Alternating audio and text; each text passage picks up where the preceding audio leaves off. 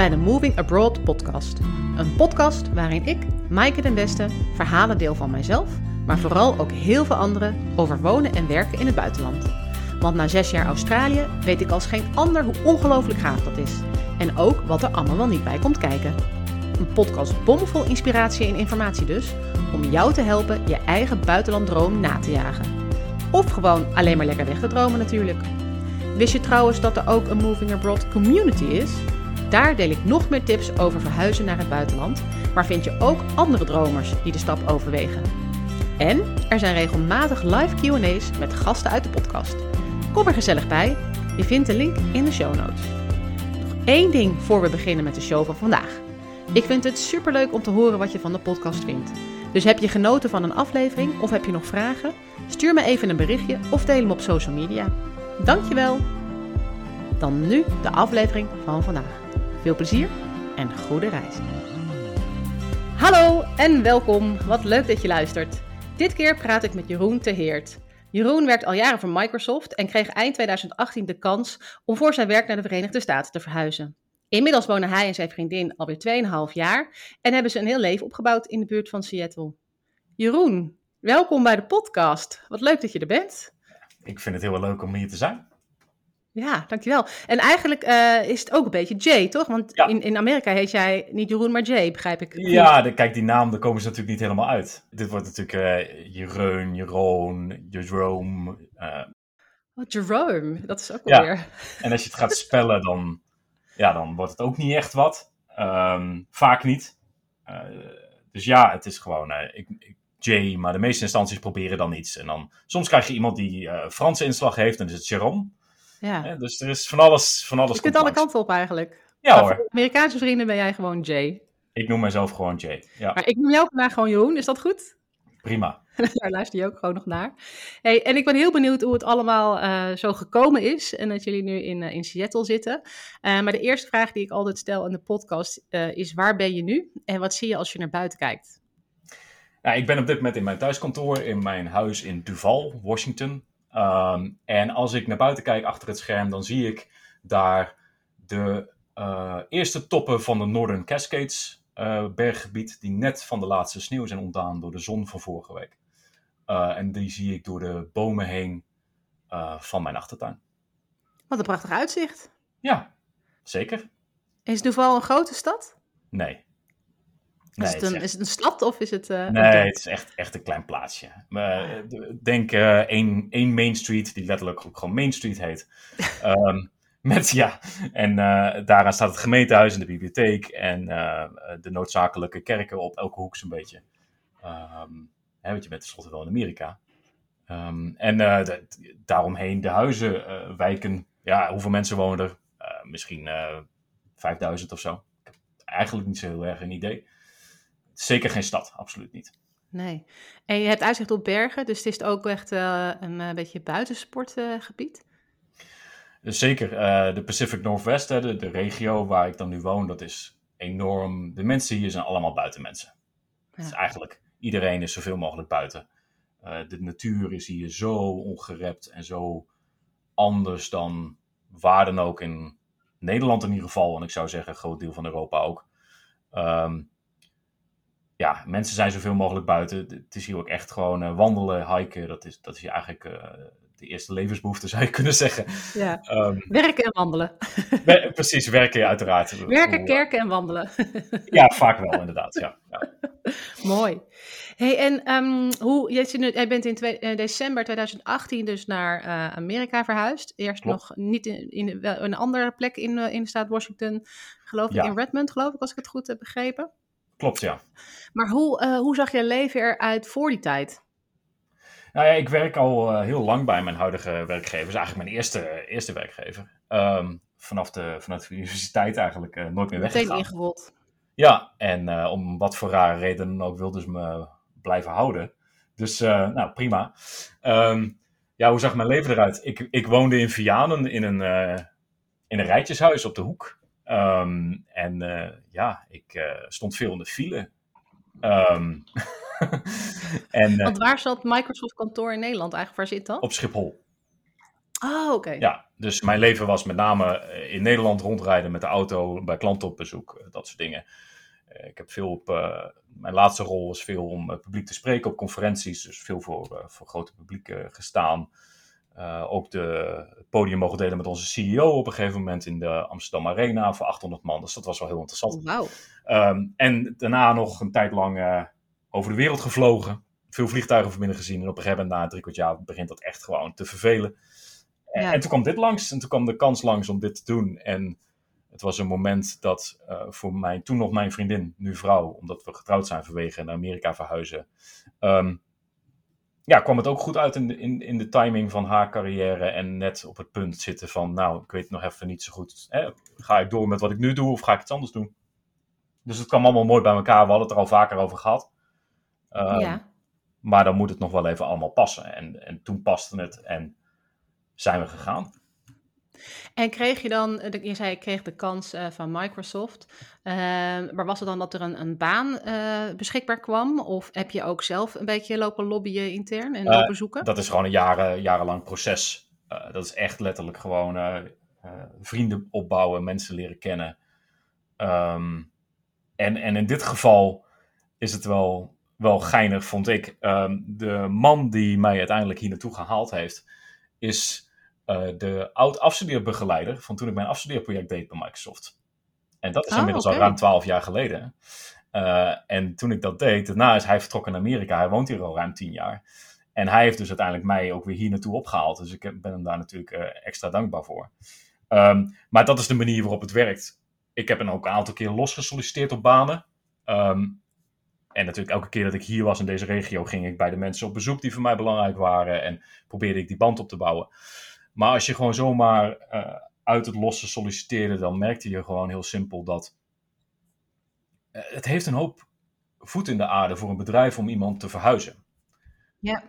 Dus als ze iemand kunnen vinden die met, nou ja, met vergelijkbare uh, capaciteiten in de buurt, als die er al is, en dat is een Amerikaan bij voorkeur, dat maakt het nog makkelijker.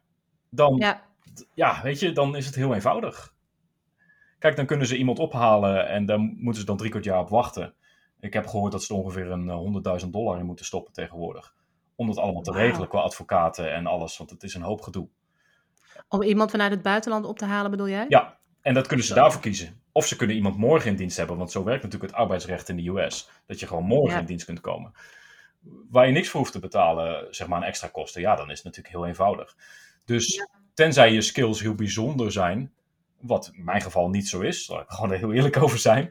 Uh, zeg je zelf. Maar... Ja, maar goed, weet je. Uh, het, het, de manier om het voor elkaar te krijgen is, uh, is, is de contacten te hebben. En iemand die zegt, ik wil jou specifiek. En ik ga voor jou specifiek zorgen dat die baan er is. En als je dat hebt, dan, dan kan het lukken. En dat is nog steeds geen garantie, maar dan kan het natuurlijk dan kan het lukken.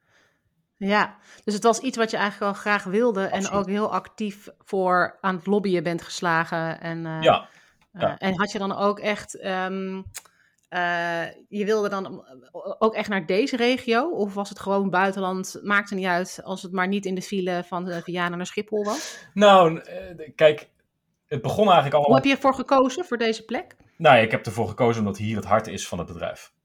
Ja. Um, hè, Microsoft maakt haar producten hier. Hier worden de beslissingen genomen. Hier zit je in het vuur. Wil je meebesluiten hoe het product eruit ziet, dan moet je hier naartoe. Dat gebeurt nergens anders op de wereld op deze schaal. Hè, de, de, het kantoor hier is de grootte van de stad Utrecht. Dat is onze, onze campus. Daar woon, daar werken... Nou woon ik toevallig in Utrecht, dus ik kijk zo'n beetje om me heen. Nou, dat, dat is ons kantoor. Dat is ons, onze kantoorgebouwen zijn dat. dat is waar, werken 60.000 mensen. Ja. Dus dit is, het, dit is de plek als je, als je binnen het bedrijf onderdeel wil zijn van de beslissers dan over de toekomst van de producten, dan, dan moet je hier naartoe. Dus voor mij was het ook in de jaren dat ik bij Microsoft werkte en twee, drie keer per jaar naar, naar Amerika vloog, ging ik ook altijd hier naartoe. En voor mij was dat het moment uh, dat je op het moederschip aankwam. En zo voelde dat ook echt. Ja, echt dit is de kern. Uh, hier, lopen, hier lopen echt de voetstappen, hier liggen ook echt de voetstappen van de, nou ja, van, de, van de bekende grote namen, uh, de Bill Gates en zo van de wereld. Um, ja, die woont hier trouwens ook nog gewoon. Zijn huis ik regelmatig voorbij. En dat is, oh, echt? Ja, dat is heel... Ja, dus voor mij... zwaaien. Ja, precies. Je kunt zwaaien. Hij ziet je toch niet. Maar, nee, maar het, het, was voor mij echt een... een dat ik dacht, ja, weet je... Ehm, het begon toen mijn broer jaren geleden ooit voor een paar jaar in Amerika zat. Toen begon bij mij de liefde voor... Goh, Amerika is wel een heel gaaf land. Ik was veel jonger. Uh, was volgens mij 17 eh, jaar of zo toen wij eh, daar op zoek gingen. Dus dat was de eerste stap. En de tweede stap was bij Microsoft elke keer dat ik, dat ik hier kwam, dat ik, dat ik dacht, wauw, wat is dit een gave plek om te werken. En ja, toen ik die kans kreeg om dan hier naartoe te komen, toen dacht ik, ja, weet je, dan, dat moet gewoon zo zijn. En dat, dat is wel iets wat ik gewoon moet doen. En um, voor zolang en nog gelukt ook. Ja, precies. voor zolang als het leuk is voor ons allebei. Want dat is wel een belangrijke, belangrijke keuze die we gemaakt hebben. Ja, nou daar wil ik straks ook nog wel wat meer over vragen. Mhm. Eh, maar voor we verder gaan, ben ik eigenlijk wel benieuwd wat het dan is aan Amerika wat je zo aantrok. Uh, dat, je, dat je daar, nou ja, dat je dacht, daar moet ik heen. En los, hè, ik hoor je inderdaad wel zeggen, dat bedrijf zit hier. Dus het is voor me, vanuit mijn werk is dit echt de plek waar je moet zijn als ik in dit bedrijf iets wil. Maar ik hoor ook uh, wel echt een liefde voor het land of voor in ieder geval deze, deze regio. Ja, absoluut. Nee, zeker deze regio is gewoon zo zo mooi en zo anders dan wat ik in Europa heb ervaren. En zeker in Nederland, wat je, wat je ervaart. Ehm, dat helpt gewoon mee. Zoals mijn vrouw het zei laatst, die zei... Als wij in Texas hadden moeten gaan zitten voor jouw werk, dan weet ik het niet. Of we dit wel hadden gedaan. En ik denk dat dat echt de spijker op de kop slaat. Ehm, ja, het is het bedrijf waarvoor ik hier ben, zeker. Maar Amerika ja, ik had toch het, het klassieke idee van de films hè, over goh, Amerika, de, nou, hè, de, de, het land van de onbegrensde mogelijkheden. En daar zijn natuurlijk wel, wel kanttekeningen bij te plaatsen. En uh, ook wel schade aan gedaan door de nou ja, politieke ontwikkelingen van de afgelopen paar jaar. Laat ik het maar zo even verwoorden. Ja, wat dat betreft vind je ook wel met je neus in de boter. Ja, absoluut. We zijn natuurlijk uh, wat dat betreft um, vooraan aanwezig geweest ook bij uh, de insurrection um, die er plaatsgevonden heeft. Wat enorm, enorm schrikken was om, om dat te zien gebeuren. Um, maar goed, het, is, het is en de combinatie van goh, Amerika en het hier zijn voor het bedrijf en de natuur. Had het ook een ander land kunnen zijn? Ja, zeker. Um, het is ook meer, denk ik, de ervaring om ergens anders eens te wonen. Ik denk dat je heel veel leert als je jezelf eens losweekt uit alles wat je hebt. Jezelf ontwortelt. Um, Met in dit geval dan mijn, uh, mijn vrouw. Ontwortelt en samen een avontuur aangaat. Um, ja. Daar leer je zoveel van over jezelf, over je partner, over elkaar. Uh, ja. Over je, wat echt belangrijk is voor je. Ja, en had je dat, was dat ook iets waarvan je van tevoren dacht van dat wil ik meemaken? Of is het iets wat je nu achteraf denkt, dat maakt het, maakt het nog extra speciaal? Nou, ik wist eigenlijk niet zo goed wat ik kon verwachten. Um, dus ik, ik was gewoon vooral benieuwd naar hoe dat was. Ik wist natuurlijk wel dat het nou ja, niet eenvoudig zou zijn om, om te gaan met hè, vrienden, familie en, en hoe ga je dat regelen. En zeker toen COVID natuurlijk nog weer kwam, maakt het nog niet makkelijker. Maar dat wist natuurlijk niemand dat er ging gebeuren ik was gewoon vooral benieuwd over hoe dat, hoe dat ons zou bevallen. En ik had zoiets van, ja. wat kan er gebeuren? Nou, ja, ik verhuis binnen het bedrijf. In het ergste geval bevalt het niet en ga ik weer terug. Nou, oké, prima, dan hebben we het geprobeerd. Ik, ik dacht ook bij mezelf, we dachten ook bij, bij onszelf, ja, misschien krijg je er later spijt van als je het niet doet. Mhm. En dus misschien kijk je dan over twintig jaar terug en denk je, ja, had ik maar. Nou ja, nu heb je in ieder geval. Voor zolang als het duurt we zitten hier nu 2,5 jaar. We zeiden tegen elkaar, laten we eerst maar eens drie jaar doen. Nou, daar zijn we al gemakkelijk. Bijna. Ja. Ehm, en misschien doen we het nog een jaar. Misschien doen we het nog vijf jaar. Misschien doen we het nog wel tien jaar. Geen idee. Een open horizon. Ja, absoluut. We hebben wel tegen elkaar gezegd dat we hier niet oud willen worden. Oké. Eh, en dat komt gewoon ook meer vanwege nou, de beelden van ja, mensen die alleen in een groot huis op afstand van heel veel mensen. En nou ja, uh, in de gezondheidszorg zitten, waar toch nou ja, de gezondheidszorg je vanuit Europese gezichtspunt toch best wel wat vraagtekens bij kunt plaatsen af en toe. Um, nou, anders geregeld. Zeker anders Zowel het beste van de gezondheidszorg en ook misschien wel het slechtste soms. Ja, absoluut. Qua toegankelijkheid en kosten. En de paardenmiddelen die je toegewezen krijgt zijn echt uh, dat je denkt wauw. Uh, mm -hmm. Dus je ziet hier af en toe echt van die, uh, van die zombies voorbij lopen. Ja, dat, dat is niet de manier waarop wij oud willen worden. Dus wij hebben wel gezegd, als we hè, als we richting het einde van ons werkende leven zouden gaan en we zouden ons nog steeds hier bevinden, dan willen we dan vertrekken. Dat is het plan. Maar goed, uh, dat is zo ver weg nog. Dat zal wel erg vooruitlopen. Waarom? de horizon ging van een half jaar tot uh, de keer de rest van je leven. Ja, maar het is Nee, maar ik begrijp wat je bedoelt. Ik begrijp wel wat je bedoelt. Dat, voor die fase van je leven heb je iets anders, anders voor ogen op dit moment. Ja, absoluut. Ja, en uh, jullie zijn uh, natuurlijk uh, verhuisd als onderdeel van een bedrijf. Hè? Dus je bent van baan verwisseld. Ik neem aan dat Microsoft daarvoor zelf ook heel veel regelde. Of moest je heel veel zelf regelen? Hoe ging dat precies? Eigenlijk hoefden we helemaal niets te doen. We oh, hebben wat dat betreft zo luxe gehad. En ik zou ook bijna durven zeggen dat het onmogelijk is om een stap als deze te zetten als je niet de hulp krijgt. Um, en om daar een beeld bij te schetsen. Um, ik noemde zojuist al een bedrag van 100.000 dollar. Dat is denk ik niet overschat in de totale kosten die gemaakt moeten worden om dit voor elkaar te krijgen. Dat is advocaten. Uh, van het begint met het regelen van een visum. Met alles wat daarvoor en daarachter zit. Hele stapels papier opstellen. Tot en met diploma's, geboorteactes, huwelijkscertificaten, vertalingen van diploma's. Uh, brieven waarin staat hoe fantastisch je wel niet bent. Uh, hele pakken papier gegenereerd. Dat is allemaal door advocaten gedaan. Um, ja. En nou ja, het enige wat wij gedaan hebben is naar uiteindelijk met die pak papier naar het consulaat gegaan in Amsterdam. En daar ons paspoort ingeleverd en daar een interview um, gedaan waarin we vragen moesten beantwoorden. Um, ja, toen wij uiteindelijk dan die stempel hadden in ons paspoort. Dan ben je ook trouwens je paspoort even kwijt. Dat is ook heel grappig om te zien. Mm -hmm. Ben je gewoon echt letterlijk ja, die moet je twee weken. Inleveren, hè, ja, visum, uh, letterlijk ja. twee weken je paspoort kwijt. Nou, oké. Okay. Um, en daarna kwamen de verhuizers. En, en, en leverde ik mijn leaseauto in. Werd, er, uh, werd ons huis leeggehaald. Letterlijk, ik vroeg, wat moet ik doen voor de verhuizers? Niks, koffie zetten. We hebben letterlijk oh. niks gedaan. Als iemand die in haar eentje haar verhuizing van Australië naar Nederland heeft geregeld. Ja. ik maar... weet nog hoe hectisch dat was.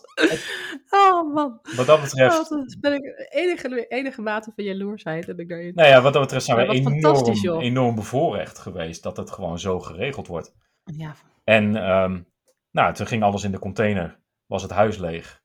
Vliegtickets geregeld. Um, nou, gegaan en dan hier hetzelfde riedeltje. Huurauto stond klaar. Huurhuis stond klaar. Met meubels. Ja. Um, en het aller, aller, allerbelangrijkste van het hele verhaal hebben wij gevonden. De hulp van ook toevallig een Nederlandse dame, die we ook kenden. Hier om de dingen te regelen zoals social security nummer, zoals rijbewijs, zoals een huurhuis, zoals verzekeringen, bankrekeningen, dat soort dingen. Dat ja. was het allerbelangrijkste voor ons.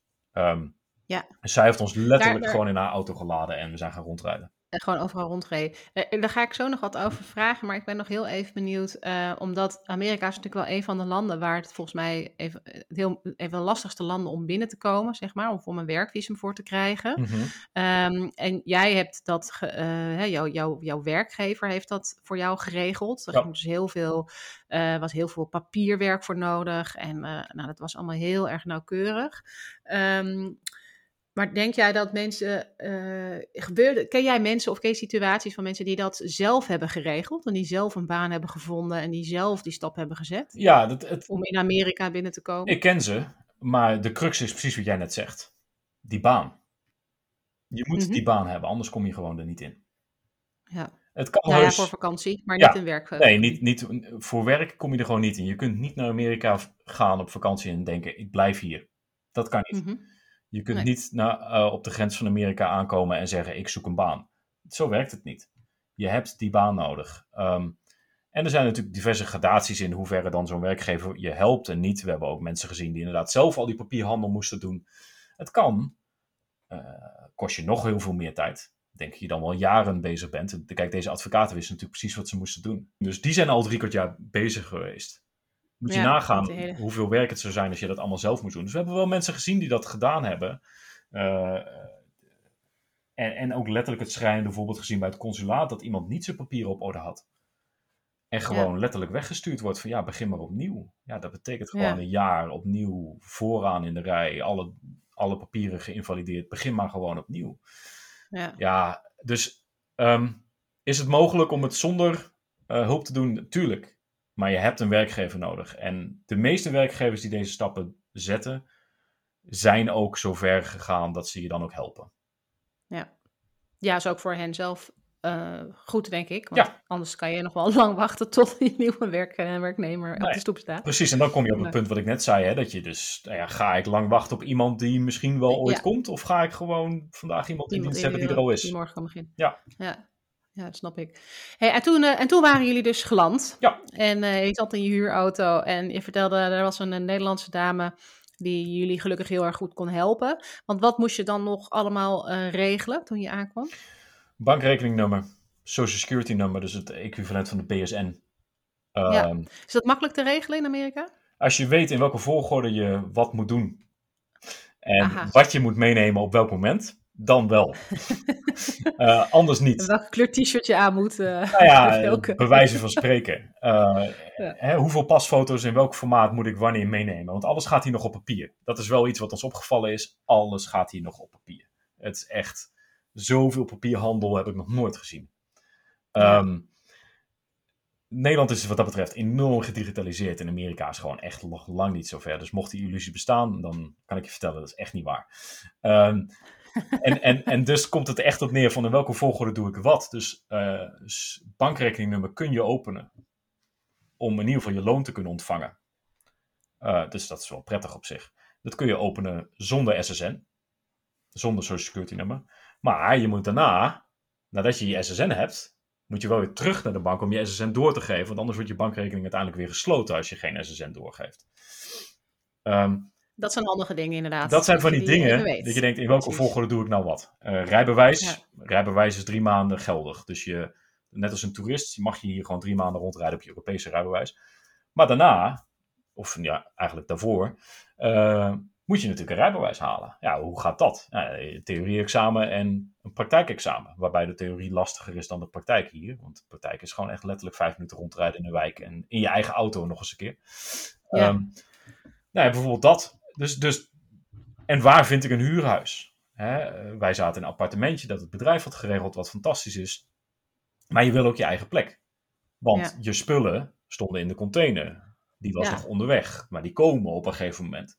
Die moet je ergens kwijt. Precies. Die heb je Eh, niet voor niets allemaal meegenomen Ja, daarom. En, en nou dus hoe vind je een huurhuis? Wat, zijn, wat is daar de manier op dat te doen? En zij is letterlijk met ons meegegaan en ze wist welke vragen te stellen bij de huur, eh, bij de plekken. Ja, en, en dat je zo iemand hebt, ze noemen we noemden, hier noemden ze dat een relocation agent. Letterlijk gewoon Ja. iemand die dus de laatste stap gewoon ja, weet dat je geland bent, je adres heeft van waar je woont en gewoon aanbelt en zegt: Kom, stap in de auto en we rijden naar de plek waar je moet zijn. Neem je paspoort mee, neem deze papieren mee, zorg dat je dat bij je hebt. Ja. Ehm, en, en eh, ja, ook dat kun je allemaal regelen zonder. Uiteraard. Ja, Maar dan zul je het zelf moeten uitvinden. ja. Het zijn allemaal shortcuts die eh, wel Ja. erg de moeite waard zijn inderdaad. Ja, en, en je hebt gewoon maar beperkt hoeveelheid tijd. Kijk, je moet binnen tien dagen moet je dat geregeld hebben. Anders, anders ben je illegaal in het land. Dus ga het dan maar eens uitvogelen allemaal. Ja, Ja, en dat wil je wel geregeld hebben. Ja. Ehm, want jij bent nu, je hebt nu een werkvisum. mhm. Eh, dus die zit wel vast aan je werk, kan Ja. ik me voorstellen. Dus als jij nou je baan zou kwijtraken, betekent dat dan ook dat jij het land zou moeten verlaten? ja correct. En hoe is dat om in die situatie te zitten? Of heb je er eigenlijk niet zoveel last van? nou, dat, dat is heel. Het wisselt heel erg. Het komt en gaat dat we daar ons zorgen over maken. Ehm, Misschien ook eh, als je je baan even niet zo leuk vindt. precies. Nou ja, ik, het dan meer speelt. ik, ik ben eh, eh, in april in een nieuwe rol begonnen. En dat is dus niet dezelfde rol als dat ik. Hè, dat is dus april 2020 geweest. Dat is niet dezelfde rol als 2018. Dus daar moet je mee uitkijken. Want letterlijk is het niet alleen zo dat mijn werkgever aan mijn visum gekoppeld staat. Er staat letterlijk in mijn visum dat ik een bepaalde functietitel heb bij die werkgever. Ja. En dus als dat verandert, dan moet ik, ehm, dan moet ik opnieuw overwegen. Dan moet ik zelfs met de advocaten even contact hebben van hé, hey, ik overweeg mijn baan te wisselen of mijn organisatie gaat reorganiseren of wat dan ook. Ja. Ehm, heeft dat een impact op mijn visum? Dat is letterlijk de vraag die gesteld moet worden. Er was een moment dat iemand, een, een, eh, een van de managers, besloten had om mijn functietitel maar te veranderen, maar dan voor iedereen. Dus die had bedacht, iedereen wordt niet meer A, maar die noemen we nu B. Dat ik zei, ja, wacht even, maar ben je ervan bewust dat er heel veel mensen zijn zoals ik, waarbij dat visum A gewoon letterlijk erin staat. Dus als jij dat gaat veranderen naar B, waar ik niet op tegen ben op zich, maar dat je dus eigenlijk een visum invalideert. Nou, dat was het einde van dat plan. Dat ging dus gewoon de ja. in. Ehm, maar dat is letterlijk wat het is. Dus als ik iets anders wil doen bij hetzelfde bedrijf, heb ik dat probleem al. Uh, Dus dat is heel... Laat staan als je iets anders wil doen bij een ander bedrijf. Ik kan, ik kan gewoon niet bij een ander bedrijf beginnen. Als ik bij een ander bedrijf begin, dan ben ik mijn baan hier kwijt. Dan is mijn visum geïnvalideerd. Dan moet ik binnen twee weken of tien dagen het land uit. Ja. Met alles hebben en houden. Ehm, anders ben ik hier illegaal. Uh, dus dat is heel, heel naar. Maar daar hebben ze natuurlijk een oplossing voor. De green card. Hè, de, die overigens helemaal niet green is, maar roze. Uh, maar goed, dat is weer wat anders. Nou ja zeg. is er dan niks zoals het lijkt in Amerika? Nee, niks is wat het lijkt. Het is allemaal, allemaal show. ja, precies. Um, maar goed, dus de, daar is, uh, dat is natuurlijk de oplossing. En een green card is eigenlijk een permanente verblijfsvergunning. is eigenlijk een, een nou ja, semi-permanente verblijfsvergunning. Geldt voor tien jaar in eerste instantie. Maar ook onafhankelijk, en dat is het belangrijkste voor mij, onafhankelijk van functietitel en van werkgever. Niet dat ik weg wil, maar je weet nooit wat er gebeurt. Nee. Nou, nu heb je niet zelf in de hand. Nee. Er zijn heel veel dingen die je niet zelf in hand hebt, die wel hele grote impact kan hebben op, jou, eh, op leven. En wat moet je doen om een green card te krijgen? nou ja, eigenlijk hetzelfde als wat we gedaan hebben met al die advocaten aan het begin. Weer hetzelfde dansje, weer honderdduizend keer je naam invullen, honderdduizend keer je geboortedatum, twintig keer je geboorteakte aanleveren, weer advocaten inschakelen om het te regelen. Um, allerlei stappen zetten om nou ja, eerst maar eens een labor market test te doen. Dat is de belangrijkste hobbel. De labor market. je moet aantonen dat jij iets toe te voegen hebt aan de labor market. Ja. Dat jouw skills zoveel waarde hebben dat ze je wel moeten, ja, letterlijk moeten houden. gaat je baan in de krant. Letterlijk staat je baan in grote kranten. En als er iemand is die solliciteert, dan moet het bedrijf daarmee praten, moet een officieel sollicitatiegesprek hebben. En het bedrijf kan dat alleen maar onder, onder goed gegronde redenen afwijzen. En daarom de eerste twee keer dat wij een labor market test deden, ging het niet door. Als in, werd er iemand gevonden die mijn baan had kunnen doen. Oké, ze gaan ook echt letterlijk jouw baan in de, adverteren. Ja, je huidige, huidige, functie. Ja, huidige functie in, oh, in de krant. En, en dat wordt gedaan op basis van nou, wat er in het functiebeschrijving staat, maar ook wat jij kunt. Hè, dus wat breng jij uniek mee? Dat wordt gecombineerd tot een, tot een beschrijving. En dat komt in de krant. Uh, of in ieder geval in de, in de media, online en et cetera. Um, en, en als er dus iemand op reageert, dan moet daar een interview mee plaatsvinden. En als die persoon wordt aangenomen of had kunnen worden aangenomen, dan is de labormarkttest niet geslaagd. Dus dat hebben we twee keer moeten doen. En bij de derde keer ging het goed. Um, en zijn we dus door de eerste hobbel heen. En dan heb ik het voordeel dat wij uit Nederland komen. Als jij uit India komt of uit China komt, dan moet je 12 jaar wachten. Chinezen moeten 12 jaar wachten voordat ze überhaupt aan die eerste stap kunnen beginnen.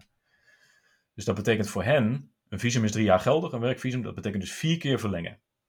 Ja. Voordat je... Wat een onzekerheid, joh. Ja, kijk, wij hebben net die verlenging gehad. Wij zetten in oktober, 1 oktober moet ons visum verlengd zijn. Wij hebben net de verlenging binnen voor oktober. We hebben ook de mhm. green card parallel nog lopen. Maar dat was best wel even spannend. En ik heb ook letterlijk met, met mijn baas en met mijn vrouw ook gesprek gehad van... Stel nou dat we die green card niet krijgen op tijd. Nou, dat gebeurt sowieso niet op tijd, maar goed.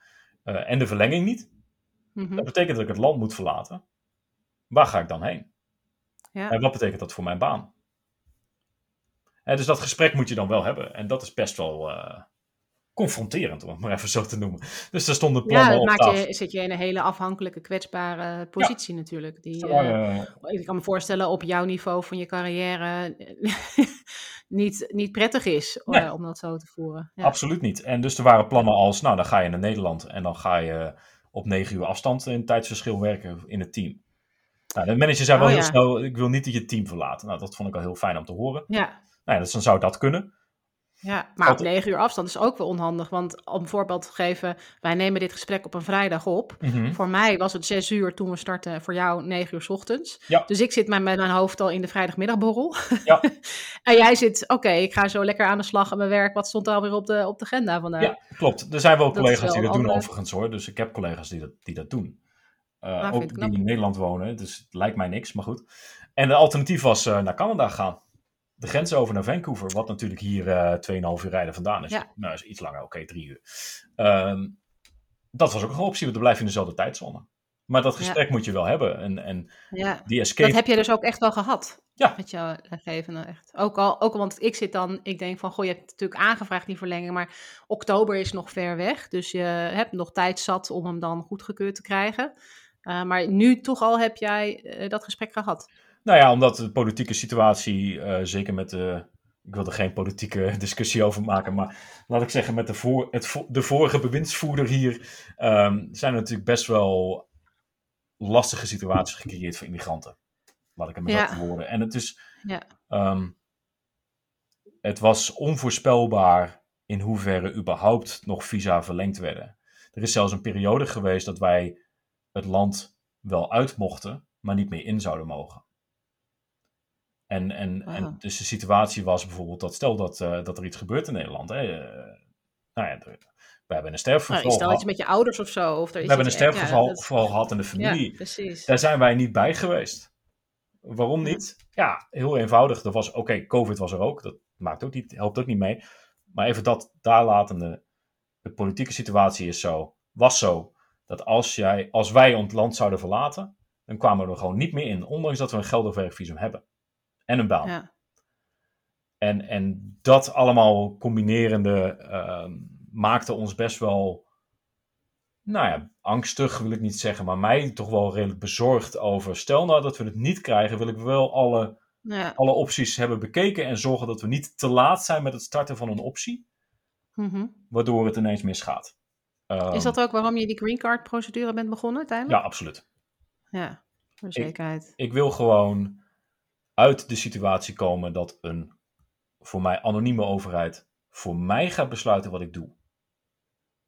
Dat vind ik een enorm nagevoel. Ja. Eh, ik vind dat mensen het recht hebben om zelf te besluiten wat ze doen. En dat ook voor hun carrière. En ja, ik snap dat er visa zijn. Dat begrijp ik helemaal. Ehm, maar iemand die hè, heeft aangetoond in een periode van x jaar dat hij nou ja, meedraait in de maatschappij. eh, dat ze allebei een steentje bijdragen. Ehm, ja, vind ik, kun je de ruimte geven om, om de vrijheid geven om, eh, om zelf beslissingen te nemen. En met die green card krijgen we die ruimte en die vrijheid.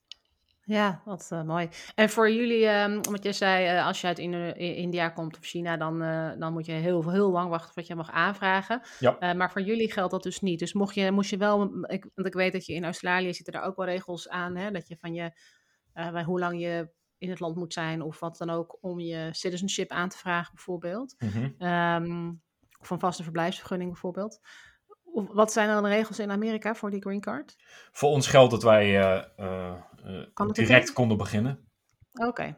Eh, omdat het is heel eenvoudig. Er wordt gewoon gekeken naar aantallen. En er zijn niet zoveel Nederlanders op de wereld ten opzichte van mensen uit andere landen. Ehm, Ah. En er wordt gewoon letterlijk gekeken naar hoeveel mensen uit Nederland zijn er die dit willen. Nou, dat zijn er niet zoveel per jaar. Het gaat gewoon op nationaliteit. Dus er zijn zoveel plekjes voor Nederlanders. eh. Ja, en zoveel plekken voor. Chinezen en dat is dezelfde hoeveelheid. ja. Dus stel dat er willen 100 dus- plekken voor Chinezen Ja. zijn en 100 plekken voor Nederlanders. Ja, dan, kun je het, dan ja, weet je het al. helemaal... het is niet helemaal eerlijk. Nee, eh, niet helemaal. Draai die woorden maar gewoon om. Helemaal niet. Heb jij trouwens een hele internationale werkomgeving? Enorm. Ja? Ja. Want jij Eh, weet natuurlijk, je, bent, eh, je, bent, je woont nu in Amerika, je werkt bij een groot Amerikaans bedrijf, maar ben je, niet, je hebt niet alleen maar Amerikanen om je heen. Nee, de hoeveelheid Amerikanen is denk ik eh, nou, nog geen, eh, nog geen 10%. Misschien nog geen 10 tot 20%. Oh, echt joh? Het is alle, alle nationaliteiten. Dus mijn manager tot voor kort was een Brit. Ehm, bijvoorbeeld. Ehm, Ja. En ik, ik zit in een team met een, iemand uit India, een vrouw, een Chileen, een meneer, een eh, Amerikaan met een Chinese achtergrond, een Amerikaan met een Canadese achtergrond. Nou, dus zo. Weet Heel je, dat is dan- groep. Ja, precies. En een, en een dat, Texaanse ehm, ook nog eens een keer. Oh ja, ook nog, ook nog een Amerika, echt Amerikaans. Echte Texaanse. zeg maar, Lekker, eh, Nou, dan, ben je, dan ben je echt Amerika als je, als je uit Texas komt, toch? Ja, heerlijk. Eh, en in Nederland was dat trouwens ook zo bij Microsoft? Was dat ook al zo'n heel internationale omgeving? werd wel meer. dat echt wel... werd wel meer. Maar ehm, eh, dat hangt ook af van je rol. Maar als je echt in Nederland werkte, dan was de voertaal inmiddels wel Engels in de afgelopen laatste paar jaar. Maar als je even de tijd terugspoelt naar vijf jaar geleden, dan was toch echt wel de voertaal nog steeds Nederlands en, en de meeste mensen Nederlander. Ja. Daar. Ehm, maar ook daar verandert het. Ja, hey, we hadden het net al heel even over jouw vrouw. Die, eh, jouw vrouw moest worden ook om mee te mogen. Ja, klopt. Uh, begrijp ik. Mhm. Jullie Ja. moesten trouwen, anders kreeg- kon zij niet mee op jouw visum. Correct. Eh, en die vertelde, eh, zij, mocht, zij moest dus beloven niet te gaan werken in Amerika. Of althans, dat mocht dus niet. Mhm. Ehm, hoe was dat voor haar om dan met jou mee te verhuizen? En eh, ehm, ja, hoe heeft ze dat dan opgelost met werken? Of ehm, misschien wel besloten om niet te gaan werken of iets heel anders te gaan doen? Ehm, nou ja, eh, in eerste instantie zou ik zeggen, vraag het er zelf. Maar goed, dat, is, Ja. dat kun je Ja. misschien een keer doen. Ik wil haar ook een keer. Eh, hoe was het voor haar? Nee, kijk, Of Ik- hoe was het voor jullie, zeg maar, om dat zo aan te gaan? het was natuurlijk enorm spannend. Want ehm, kijk, voor mij was het letterlijk gewoon zo. Ja, ik, ik ging van één baan naar een andere baan. En ik, ik werkte bij hetzelfde bedrijf. Dus wat ging er veranderen? Ja, ik werkte in een ander land. Maar, en mijn functie veranderde. Maar dat was het. Voor haar was het echt letterlijk, ik stop met werken. En ik moet opnieuw gaan ontdekken wat ik wil doen en wat ik ga doen. En wat zij in eerste instantie heel erg goed gedaan heeft, is ehm, sociale contacten opbouwen. Zij was letterlijk degene die, die het sociale netwerk bouwde voor ons tweeën. Ehm, nou, dat, dat, dat is gewoon heel belangrijk geweest voor ons. En dat is heel knap van de, dat zij dat allemaal gedaan heeft. Want je moet jezelf gewoon in een ander land ineens blootstellen aan een compleet andere taal. En ja, hoe ga je er überhaupt aan beginnen? Ehm, dus ze ging bij een koor en ja, op die manier heeft ze mensen leren kennen. En ehm, ze is uiteindelijk haar eigen bedrijf begonnen. Eh, ze maakt nu eh, custom cakes eh, to order. Het is echt letterlijk verjaardagscakes en dat soort dingen. Gewoon handmade, volledig custom. Dat vinden Amerikanen trouwens fantastisch. Ehm, er, is, er is een statussymbool hier dat als je iemand kunt betalen om iets voor jou te doen, wat je zelf ook eigenlijk wel had kunnen doen, dat is mooi. Dat vinden ze heerlijk. Ah ja. Ehm, hè, dus de, nou ja, de toch meestal Mexicaan eh, tuinman inhuren voor dat stukje gras wat je hebt, wat je eigenlijk ook best wel zelf had kunnen doen. Dat vinden ze heerlijk. Dat, is, dat vinden ze helemaal Een mooi. soort van status dan of zo? Ja, dat is absoluut status. Eh, dus ik zie ook echt die dingen gebeuren. Dat ik denk, joh, je hebt een lapje gras van 4 bij 5 vierkante meter. Houd toch op. Ga toch, koop Ja. toch zelf een, koop toch zelf Doe een even, grasmaaier. Koop zo'n rooibot grasmaaier. Ja, bijvoorbeeld. Of weet je, hallo, hoe moeilijk is het? Nou, in ieder geval, dat is de Ja. reden dat zij ook het bedrijf... Maar het zorgt eh, ook wel weer voor werkgelegenheid misschien, denk ik dan. Absoluut, absoluut. Maar ehm, ik, snap heel, ik snap je punt, ja. en, maar ze eh, betalen haar dus ook voor haar cakes. Dat is ja. mooi, toch? Absoluut, dus die betalen ze. eh, en dat, dat is hartstikke mooi. Ze werkt daarnaast in een daycare, eh, kinderdagverblijf. En ze geeft ook les aan de Nederlandse school als, eh, oh ja. voor Dutch for Adults. Dus dat is Amerikanen die om welke reden dan ook Nederlands eh, willen leren. Die heb je dus blijkbaar. Ja, zeker, want eh, er wonen bijvoorbeeld... eh, nou, iemands zoon woont in Nederland en die heeft een kleinkind. En nou, dan zou oma graag met dat kleinkind willen communiceren, bijvoorbeeld. Ja, ja, ja. Oh, wat leuk. Ehm, Maar kon zij dan werken? Want jij zei, ze heeft daar dus ook echt een werkvergunning voor moeten aanvragen, nog apart. Ja, dus die hebben we Ja. ook apart kunnen aanvragen. En ook daar Ja. weer werden we bij geholpen. Wordt een beetje een trend in, deze, in dit ja, verhaal. nee, nou, maar- ik, ik vind het heel gaaf. eh, geweldig dat dat allemaal zo kan. ja, Eh, dus- zij heeft dus ook wel nu helemaal haar eigen plek gevonden. En, eh, Ja, ehm, en dat is ook- ja, ik heb namelijk wel een eerdere aflevering opgenomen, ook met iemand wiens partner dan meeging. En ehm, ja, dat het toch wel even eh, slikken is. Want de een heeft natuurlijk gewoon zijn werk en zijn carrière dat doorloopt. En de ander ja, heeft ook een hele grote verandering, maar moet veel dingen meer opnieuw opstarten. Nou, dat is bij haar ook het geval geweest. Zij liep ook echt wel tegen die muren op. En op een gegeven moment werd ze ook helemaal gek. Van, ja, wat doe ik hier? Ja, ik ben eigenlijk het huis aan het schoonmaken. Ik ben boodschappen aan het doen. That's it. Ja, is heel- Ik ben het huis schoonmaken en dan maak ik het weer vies. En dan maak ik het weer schoon en dan maak Ja, ik het weer vies. En- Weet je, even heel, heel cru gezegd, werd het een enorme strakke rolverdeling tussen ik werk en zij onderhoudt het Zorg huis. voor het huis, ja. En dat, dat is natuurlijk niet hoe het moet zijn, wat mij betreft in ieder geval. En hoe wij het altijd deden samen ook niet. Iedereen moet lekker Nee. zelf bepalen wat hij wil uiteindelijk. Maar ehm, we merken, weet je, dat is gewoon niet de manier waarop wij het wilden doen. Maar ze kon niks anders. Ze mocht nog Ja. niet eens vrijwilligerswerk doen. Ja, ja, dat zei je ook al, ja. Dat En- en-. Dus dat moest die, die toen die eh, EAD, zoals het heette, Employment Authorization Document, uiteindelijk binnenkwam, was dat wel echt een zucht van verlichting. Van oké, nu kan ik echt daadwerkelijk iets doen. Klein feestje gegeven. Precies, en, en, en Ja. dan kun je ook dat bedrijf opstarten, dan kun je ook echt beginnen. Ja. dus zij heeft in eerste instantie best geworsteld met: oké, wat ga ik doen? En, en, maar die heeft de stap gezet. En ik denk dat dat de juiste stap is geweest. Om zelf naar buiten te gaan. De tijd te gebruiken om met mensen koffie te leren het koffie te gaan drinken. Mensen te leren kennen. De buren aan te spreken. Bij dat koor te gaan. Daar mensen te leren kennen. Uiteindelijk werden we op Thanksgiving uitgenodigd. In het, hè, in, in het jaar dat we. Dat we het eerste jaar dat we hier echt waren, zeg mhm. maar.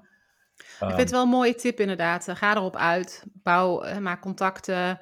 Dat is de uh, manier. Bouw je netwerk op. ga bij een vereniging of een koor. Of, ja, ga iets doen. ga iets doen wat je interessant vindt. Ja. Maar je moet niet, echt niet binnen gaan zitten. Als je binnen gaat zitten, dan kwijn je weg. En bij haar moest die knop wel eerst even om. Maar uiteindelijk toen die knop omging, werd het, voelde het ook, denk ik, ze heeft het ook wel eens gezegd, als een soort bevrijding. Als een soort, oké, ik heb nu geen werk. Dat betekent ook dat ik de kans krijg om opnieuw te overwegen wat ik wel wil doen. Ja, het is ook het idee loslaten van dat je iets nuttigs moet doen. Hè? Dat je productief moet zijn en dat je ergens... Precies. Dat je dat kunt loslaten ehm, is ook best wel een, uh, uh, een cadeau, denk ik. Dat je, de, ja. dat je dat meemaakt, zeg maar, in je leven. Maar die stap moet je wel zetten. En als je die stap niet zet voor jezelf en je kunt die brug niet over, denk ik dat het heel anders was gelopen voor ons. Ja. Um, en het is gewoon wat jij net ook al beschrijft. Voor mij was het relatief simpel. Eh, ik heb werk klaar. Ja. Um, voor haar was het, ja, wat ga ik ochtends eens doen? Alles, alles vanaf nul, beetje. Ja, dus als iemand dat niet ziet zitten of niet blijkt te kunnen of wel wil, maar niet voor elkaar krijgt, dan kun je zoals ik alles willen, maar dan gaat het gewoon niet gebeuren. En dan, dan moet je ook gewoon zo, en ik vind tenminste, dan moet je ook zo eerlijk zijn naar elkaar en zeggen: dit heeft gewoon niet gewerkt.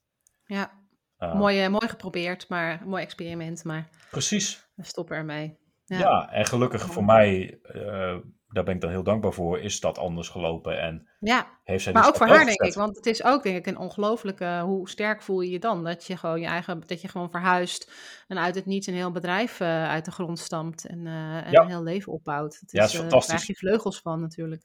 Daarom, en ze kan nu doen wat ze, wat ze echt, echt gepassioneerd over is. En, en dat, dat, is natuurlijk iets wat ik ja, iedereen, iedereen aanraadt of iedereen toewenst om dat eens te ontdekken voor zichzelf, waar ze echt gepassioneerd over zijn. En misschien zijn dit soort drastische maatregelen, maatregelen, het klinkt als een, alsof wij ongelukkig waren, zo bedoel ik het. Drastische stappen. Drastische stappen, precies. Misschien is dat wel nodig in onze maatschappij, om, om, om mensen echt weer te laten ontdekken waar ze, waar ze echt blijven worden en waar ze echt gepassioneerd over zijn.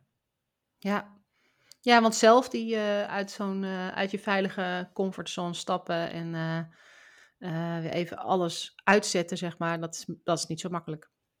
Nee, ik, ik denk dat de meeste Zeker mensen... niet in Nederland waar alles uh, geregeld is en Precies. vijf keer verzekerd. En, ja. ja. en ik denk dat de meeste mensen dat, dat, dat veilig vinden en prettig vinden. En dat, dat herken ik ook wel bij mezelf, dat dat prettig en, en veilig is. Ik denk als ik het even omdraai, als ik in deze stap had gezeten en ik had het in mijn eentje moeten doen, weet ik het ook niet of ik het zomaar had gedaan. Kijk, ik heb natuurlijk gewoon echt hartstikke veel mazzel gehad. Dat alles voor ons geregeld werd. Dat voor mij het bedje gespreid was. Dat ik me eigenlijk weinig zorgen hoefde te maken. Ja, oké, je moet natuurlijk zorgen dat je niet ontslagen wordt. Maar verder dan dat. ik weet niet hoe dat is voor jou, maar. nou ja, als Nederlander vlak je af en toe. Als Nederlander ben je natuurlijk af en toe best wel recht voor zijn raap. En als ja. Van de ja, ik ben misschien tussen de Nederlanders, in ieder geval zo vinden de Amerikanen dat, nog wat rechter voor, voor zijn raap dan andere Nederlanders. Uh, daar moet je wel mee uitkijken, daar moet je mee leren omgaan. Um, ja, kies je moment. Precies. Uh, dus dat is het risico wat er dan af en toe in zit. Maar uh, verder dan dat heb ik me daar niet echt zorgen over gemaakt. Um, Gelukkig maar. Maar als je inderdaad echt alleen ervoor staat, dan is het heel anders, denk ik. Ja, ja alhoewel ik dat vanuit eigen ervaring ook weer weet, ja, dat, dan doe je het ook maar, weet je wel. Je, je zet toch elke keer weer een stapje, je ene stapje voor je andere. Ja. En uh, dan kom je er ook. Um, ik ben eigenlijk wel heel benieuwd naar hoe jouw leven er daar dan nu uitziet. Wat wil je weten? Nou, gewoon, hoe ziet je week eruit? Of hoe ziet je vrije tijd eruit? Uh, ja, nou ja, het is natuurlijk nu ook met COVID dat je thuis werkt. Dus dat maakt natuurlijk wel, uh, hè, ook misschien wat andere situatie. Maar ja. Nou ja, kijk, het is, uh, goh, hoe ziet mijn leven eruit? Nou ja, fulltime werken. en daarnaast, s'avonds, zoveel mogelijk buiten zijn. In de tuin. Ehm, en in het weekend hetzelfde erop uit met de hond die we hier uh, inmiddels hebben. Ehm, wat trouwens ook voor ons echt gedurende COVID enorm verschil heeft gemaakt. Het feit dat we nu een, een huisdier hebben om op te passen en meten. Die, die ons verplicht om naar buiten te gaan, bijvoorbeeld. Dat soort dingen. Ik werd op een gegeven moment helemaal gek van deze vier muren die ik hier om me heen heb. Ja. Uh, ik, ik, zoals men hier zegt, je, je woont op je werk. Hè? Dat is letterlijk ook het gevoel wat ik op een gegeven moment had. Ik, meer dan een jaar doe je dit al en ja, dan zit je echt tussen die vier muren. Dus die hond maakte heel veel verschil. Maar wat is ons leven verder? We gaan er gewoon zoveel mogelijk op uit in het weekend. Uh, We pakken de auto. Uh, we rijden drie kwartier die kant op naar het, zeg maar, het, uh, wat is het, het oosten, zuidoosten. Dan zit je op een skigebied. Ga je, luisteraars, hij wijst naar de bergen. Precies. gaan we, gaan we naar, het, naar het noorden, dan, dan zitten we echt in de, in, de, in de bergen. Ga je naar het westen, dan zitten we aan de zee. Ga je naar het zuiden, dan kom je in de, in de vulkanen. Um, ja, weet je, dus de natuur hier is fantastisch. Dus daar doen we gewoon heel veel. Uh, spenderen we heel veel tijd, zoveel mogelijk tijd. En, en dat helpt gewoon enorm om te ontladen. En daarnaast zijn wij vooral ook bezig om met ons huis uh, de boel te klussen en te ontdekken hoe dat werkt. Want het werkt allemaal anders. Het is hier allemaal hout. En dus, dus de dingen die je moet doen aan een huis zijn compleet anders. Je hebt andere dingen waar je over na moet denken. Maar het is veel makkelijker om een gaatje te maken in de muur. Want je pakt de schroevendraaier en je doet één keer bam tegen de muur en je hebt een gat. uh, ja, letterlijk is het gewoon wat het is. Um, en verder hebben wij hier het geluk dat wij uh, een aardig uh, mooi stukje grond hebben. 4000 vierkante meter om het precies te noemen. Zo, dat is jullie, jullie eigen, ik wou zeggen tuin, maar dat klinkt eigenlijk al niet helemaal... Uh, ons eigen oppervlak. En een groot deel ervan is bos. Ja, dus het laatste project waar ik nu mee bezig ben is, uh, is een trail te maken. Een pad in ons eigen bos. Dus ik heb machetes gekocht. En dan ga ik gewoon na het werk of in het weekend pak ik de machete. Dan, uh, dan neem ik de hond mee en dan ga ik het bos in en dan bouw ik een pad. En dan hak ik op een paar meter per weekend. Ja, precies. En dan zaag ik bomen om en dan zo maak ik een pad naar uiteindelijk met als doel om aan te sluiten op het pad van de buurman. Wat um, dan na die aansluiting nog ongeveer anderhalve mijl doorloopt. Dus zeg maar twee kilometer. Oké. Okay. Ja. Nou, dat is het idee. Heerlijk. Dus lekker werken in, uh, in, aan je huis en aan de tuin. En, uh, en lekker zoveel mogelijk uh, de natuur in. Wandelen, ja. skiën. Precies, zoveel mogelijk de natuur in genieten van deze omgeving. Die gewoon zo ja. anders is dan dan wat je gewend bent in Nederland. Ja. Um, en, Mooi en, hoor. En ja, dat, dat helpt ook gewoon om het, om het werk te balanceren. Uh, ja.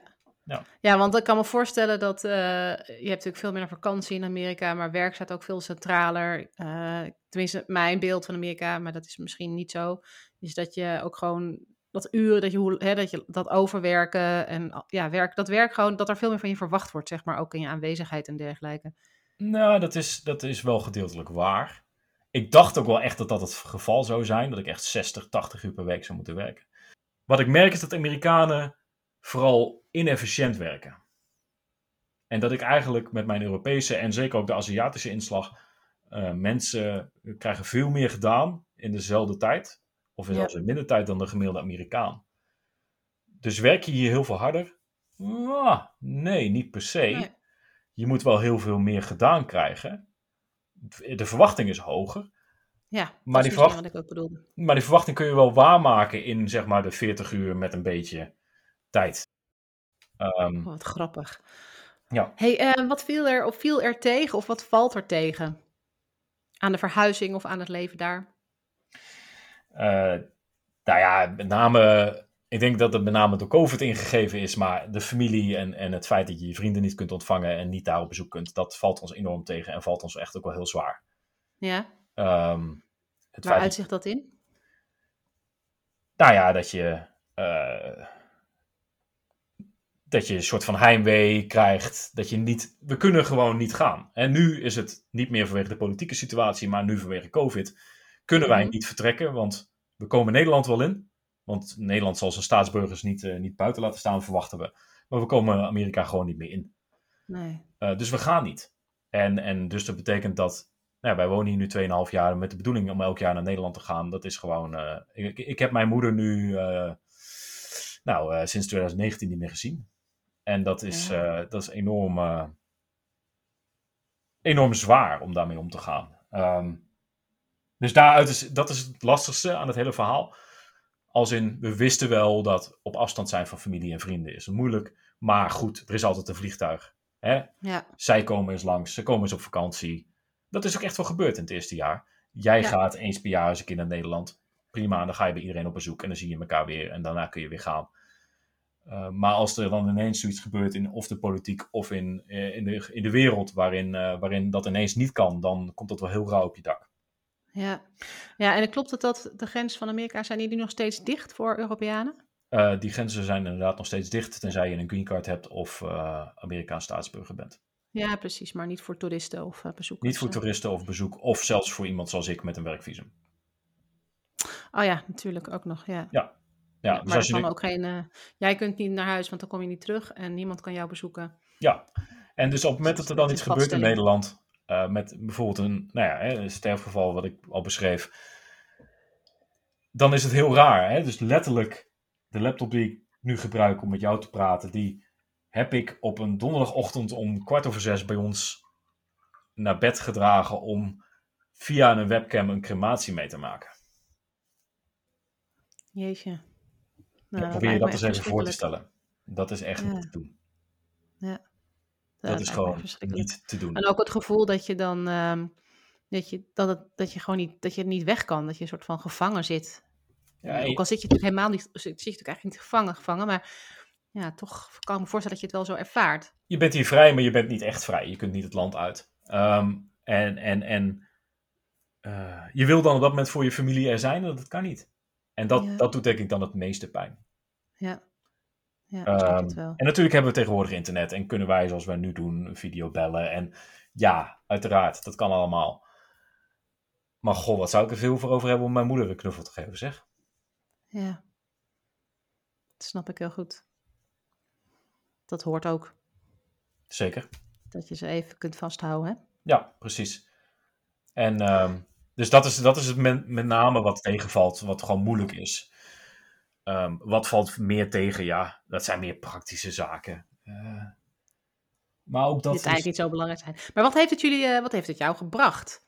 verwondering, met name. Ja? Ja, verwondering over de wereld en over Nederland. Eh, Ben, je, Ja. ben je dingen te weten gekomen over Nederland die je nog niet wist? nee, dat niet per, ja, nee, dat niet per se, maar omdat je niet meer in Nederland bent, heb ik wel het idee dat je lens op Nederland heel verandert. Heel veel erg verandert. Het gezichtspunt. En dat is ook heel gevaarlijk, want je krijgt natuurlijk dan per definitie alleen maar het nieuws mee. Mhm.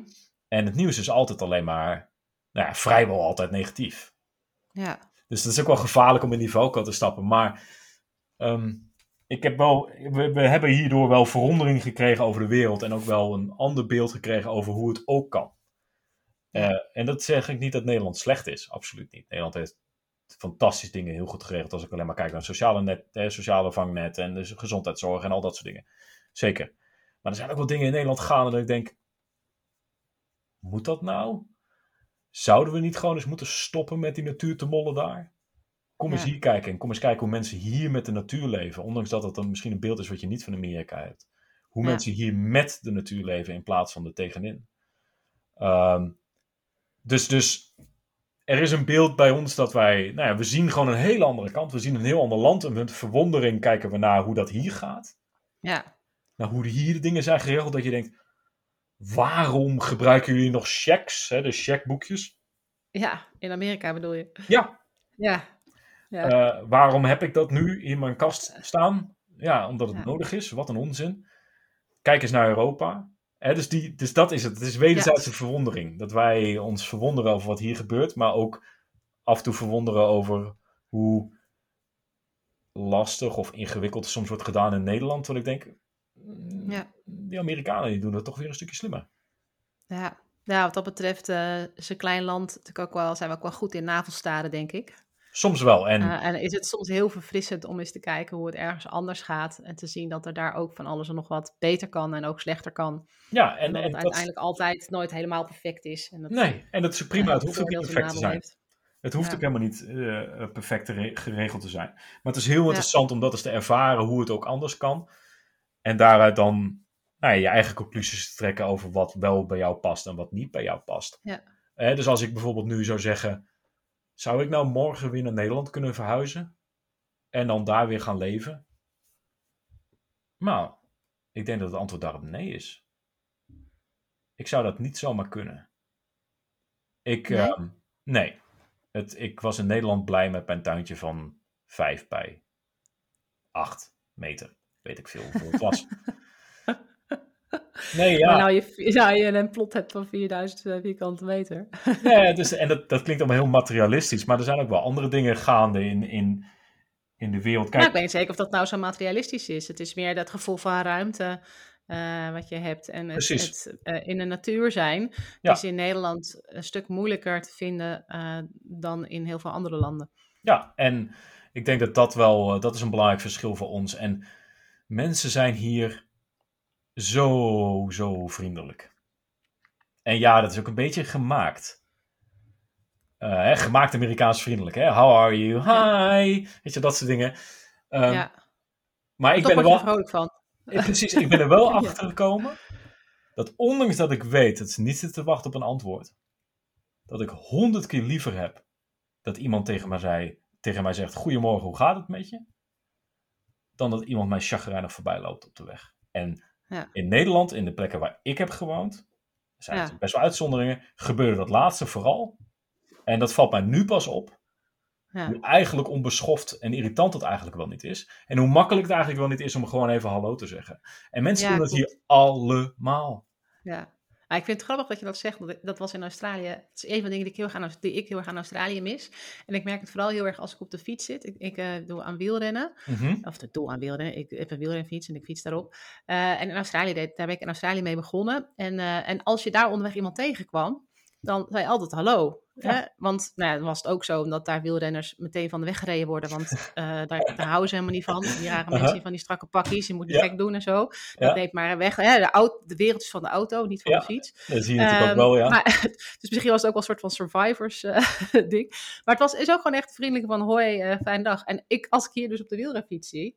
Iedereen die ik tegenkom onderweg, daar zwaai ik naar. Of zeg ik hallo. Nou, ik krijg echt 9 van de 10 keer krijg ik geen reactie. Nee. En ik vind het zo wonderlijk, want dan denk ik, oké, okay, het is een prachtige dag. Niet altijd, maar hè, vandaag bijvoorbeeld heb ik op de fiets gezeten. Het is een prachtige dag. Ik kom iemand tegen, ik zeg hoi en dan krijg ik niks terug. En dan denk ik, wat, waai, je doet wat je leuk vindt. Uh, je, hey, ja. je, je, Precies. Waar, waar, waar, waarom zeg je niet gewoon even hallo? Ja, maar daarom zeg ik van, ik heb honderd keer liever dat iemand hallo zegt en vraagt hoe het met me gaat, terwijl ze dat eigenlijk allemaal gemaakt Geen antwoord is. Willen? Dan heb ik honderd keer liever dan dat ik een chagrijnige kop heb. En dat ja, iemand. Nee, het maakt het zoveel anders. Um, ja. Dus dat, ja. heb je, dat, heb je, dat heeft je gebracht. Uh, Absoluut. Eén, uh, je, wil, je, je, hebt, je hebt op een hele andere manier gekeken naar je eigen land en ziet, hey, het kan op heel veel dingen anders. Twee, uh, je wilt toch eigenlijk wel altijd heel veel meer ruimte en natuur om je heen. Ja, dat en heb ik drie, geleerd. je wil je rest van je leven altijd heel vrolijk hallo, how are you, hallo tegen mensen in, als je ze tegenkomt op straat blijven zeggen. Ja, ik vind het gewoon heerlijk. Mooie inzichten. Ik vind het gewoon heerlijk om dat te kunnen doen. En, ja, kijk mensen, en dat kan buitenland nou gewoon kan brengen. Doen.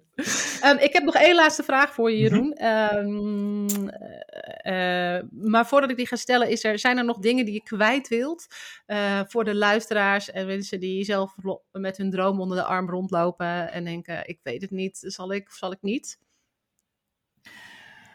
Uh, voor die mensen zou ik heel eenvoudig willen zeggen: je krijgt er spijt van als je het niet geprobeerd hebt. Als in, als je het niet probeert, weet je niet echt of het iets voor je is. Het kan mislopen, maar waarschijnlijk doet het dat niet. Als je dit echt wil, dan maak je er wat van.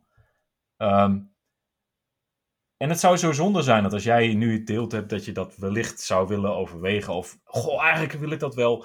Het zou zo zonde zijn als je straks in een situatie zit waarbij dat niet meer kan en niet meer past of niet meer uitkomt.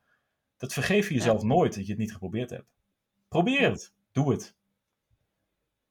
Vind ik een heel mooie, uh, ik wou zeggen, een heel mooie afsluiter. um, maar ik heb nog één vraag. En die vraag uh, is een, een multiple gokvraag. Daar sluit oh ik altijd mee af. Uh, dus ik leg jou twee opties voor en dan mag jij kiezen. Oké. Okay. Um, als het kan. De eerste, eh, ben je klaar voor de eerste, eerste keuze? keuze? Kom maar op. Ehm, nou, hier komt hij. Veluwe, de Veluwe of Zeeland? De Veluwe. Ja? Ja. Ik denk eigenlijk, nu ik jou zo'n verhaal heb gehoord over inderdaad uh, Washington waar je woont en in staat en, uh, en de natuur, daar kan ik me wel een beetje bij voorstellen. Ja, kijk, um, ik denk dat, eh, ik, ik, ik, zeg dat omdat ik heel eenvoudig even zat te denken, wat is de, waar is de kans dat ik, dat ik een ree tegenkom? Wat ik gewoon een fantastisch mooi beest vind, wat gewoon hier door mijn tuin heen loopt. En wolven ook tegenwoordig.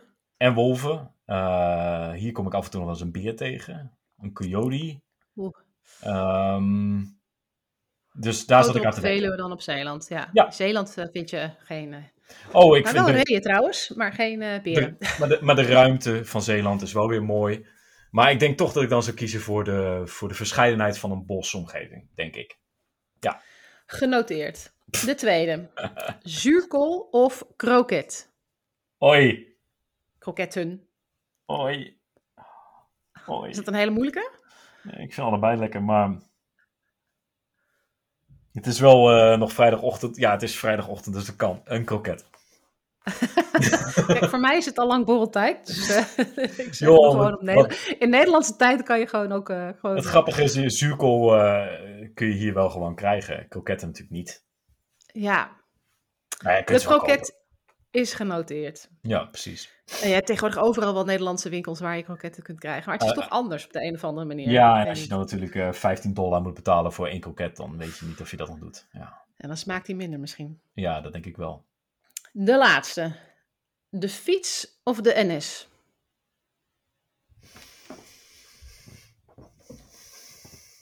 Nou, wat ik absoluut niet mis is de NS, dus uh, de fiets. nee? Uh, nee, ik ben. Uh... Treinhater? Nee, nee, nee, dat is het niet. Ik vond de trein af en toe heerlijk om te doen. Als ik gewoon wist dat er file stond en ik kon makkelijk met de trein ergens naartoe, dan deed ik dat ook echt wel. Ik mis de trein hier niet, laat ik het zo zeggen. Um, ik zit hier nog regelmatig op de fiets. Ondanks dat die gigantisch veel heuvels zijn en nou ja, dan wel bergen. Maar um, ja, ik heb natuurlijk gewoon, zoals een goed Nederlander, betaald meer dan één fiets. Echt waar? Een mountainbike? En een mountainbike en een fiets die wij meegenomen hebben uit Nederland. Om wat voor reden dan ook, omdat er nog ruimte was in de container. Dan zeiden we, nou, zet die fietsen dan ook mee in. Anders moesten ze, gaven ze weg, wat ook prima was geweest. Maar eh, als er dan nog ruimte is, dan nemen we ze wel mee. Dus we hebben die fietsen en rij je daar dan ook echt op rond? Ja hoor. Ah, wat leuk. M mijn vrouw gaat nog af en toe eens met de fiets naar de werk, de heuvel af. En dan moet ze dan als workout, kan ze de heuvel weer op fietsen. Oh ja. Uh, dus de ja, fiets. Je krijgt de Nederlander wel uit Nederland, maar, de, maar Nederland niet uit de Nederlander. Nou, dat was letterlijk wat, uh, wat inderdaad iemand daar zei: van hey, you, can, you can take the girl out of the Netherlands, but you cannot take the Netherlands out of the girl. Uh, en dat is wel Helemaal hoe het is. Waar. En daarnaast de klompen die ik draag. En dus we zijn nog wat dat betreft.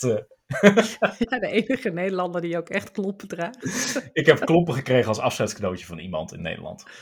En die draag ik nog steeds. Als ik in de tuin bezig ben, schiet ik die gewoon aan. Maakt me echt niet uit. Geweldig. Hey, Jeroen, super bedankt voor je, voor je tijd en uh, voor je openhartigheid. Mm -hmm. Ik vond het een heel erg leuk gesprek en heel interessant om te horen uh, ja, hoe jullie in, uh, in Seattle zijn gekomen en in de buurt van Seattle. En ook gewoon om te horen hoe het is om in, in Amerika te zitten en ook en, ja, met, met de politieke en de, en de uh, gezondheidssituatie. Dus um, dankjewel voor je openhartigheid. En uh, ik hoop dat heel snel weer uh, de grenzen open gaan. En dat, mm-hmm. jullie, dat je snel je moeder weer in je armen kunt sluiten. En um, ja, dat jullie nog een hele mooie tijd daar hebben. Nou, dankjewel en bedankt voor de uitnodiging. En mocht je een keer toevallig jezelf in het vliegtuig richting Seattle bevinden, laat me het weten. Oh, dan kom ik een, dan kom ik een borreltje doen. Uh, dan ja. heb ik een kroket voor je mee. Afgesproken. Dankjewel voor het luisteren naar deze aflevering van de Moving Abroad podcast. Ik hoop dat je ervan hebt genoten. Ik vind het superleuk om te horen wat je ervan vond. Laat je het me weten? Stuur me even een berichtje of deel de aflevering op social media. Of wil je meer buitenlandverhalen? Abonneer je dan op deze podcast in Spotify, Apple Podcasts of waar je dan ook naar podcast luistert. Of sluit je aan bij de Moving Abroad community natuurlijk. De link staat in de show notes. Dank je wel alvast en ik zie je heel graag in de volgende aflevering.